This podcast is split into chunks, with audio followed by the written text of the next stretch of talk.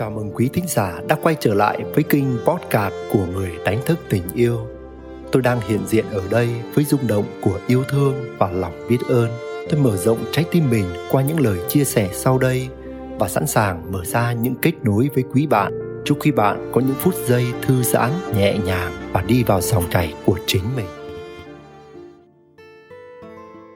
Tôi và bạn có đang ngoại tình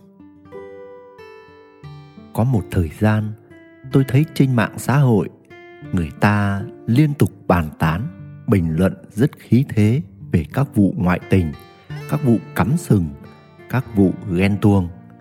Nhiều người bình luận rất nhập tâm với đầy đủ mọi cảm xúc như thể đó là chuyện của chính họ. Với tôi, tất cả chúng ta đều là người ngoài cuộc. Cho nên, những bình luận, những bàn tán ý kiến của mình ít nhiều, rất dễ chủ quan, lại mang tính phán xét người khác. Vì thế, khi quan sát những sự kiện này, tôi thường quay về bên trong để nhìn lại mình và tự đặt cho mình những câu hỏi. Lần này, tôi tự hỏi mình rằng, tôi có đang ngoại tình hay không? Bạn thử đoán xem câu trả lời và câu trả lời của tôi là thỉnh thoảng có.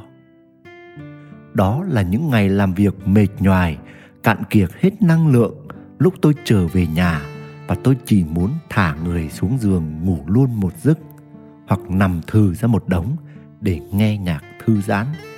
Khi tôi làm như thế, vợ tôi sẽ chẳng để cho tôi yên. Vợ tôi sẽ càm ràm, cằn nhằn, nhăn nhó khó chịu rồi gào lên. Sao anh đi cả ngày ngoài đường, hôi hám dơ giấy như vậy mà chưa tắm đã đi ngủ? Rồi thì sao anh chưa đánh răng mà đã ngủ? Rồi thì anh chưa chơi với con xíu nào mà nằm phè ra đó nghe nhạc là sao? Và rồi, cô ấy nhất định lôi tôi ra khỏi giường cho bằng được. Những lúc như thế, tâm trí tôi chỉ hướng đến hình ảnh một cô vợ khác, ít nói hơn, ít càm ràm hơn, cho tôi được đi ngủ yên lành, dù có tắm hay không, dù có đánh răng hay không. Những lúc ấy, tôi khao khát làm sao một cô vợ thấu hiểu hơn, yêu chiều tôi hơn và đón nhận tôi nhiều hơn. Bạn có nhận ra là chúng ta vẫn thường ngoại tình với một hình ảnh khác? Qua việc kỳ vọng, qua việc mong đợi một phiên bản khác của vợ mình hay chồng mình hay không. Thay vì đón nhận con người khó chịu của nửa kia, ta lại kỳ vọng nửa kia đón nhận con người khó chiều là chính ta. Lắm lúc, chúng ta không thực sự yêu con người thực tại của nửa kia và cố tìm kiếm một con người khác của họ để có thể thỏa mãn các nhu cầu của ta nhiều hơn và nếu chúng ta cứ khao khát sự thay đổi của vợ hoặc chồng mình và xem đó là điều kiện để gia đình hạnh phúc, thì chắc chắn sẽ nhanh chóng đến lúc chúng ta thất vọng và bước ra ngoài để tìm một người tình mới. Và đó chính là lúc chúng ta thực sự ngoại tình.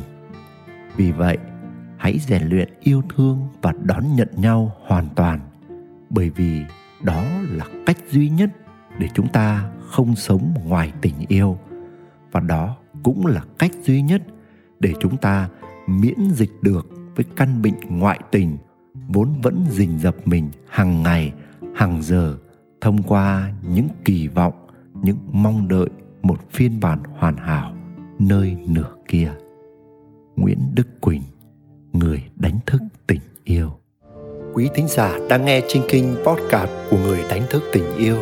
Dẫu ngay lúc này đây, bạn tuôn chảy trong bình an hay rớt rơi vào nỗi muộn phiền. Bạn cảm thấy thư giãn hay căng thẳng, lắng lo? Bạn thấy mình đang sống trong yêu thương hay cảm thấy cô đơn trống trải? Bạn hân hoan trong ánh sáng hay bạn đắm chìm trong bóng tối? Thì đừng bao giờ quên rằng bạn chính là ánh sáng, bạn chính là tình yêu. Nếu có lạc bước khỏi chính mình hãy biết rằng bạn luôn có thể quay lại ngay ở đây và bây giờ Và nếu bạn thấy mình có những trải nghiệm cộng hưởng với chủ đề này, hãy để lại những chia sẻ của bạn dưới đây. Cảm ơn quý bạn đã lắng nghe và tương tác. Xin gửi đến quý bạn muôn vàn phúc lành và tình yêu.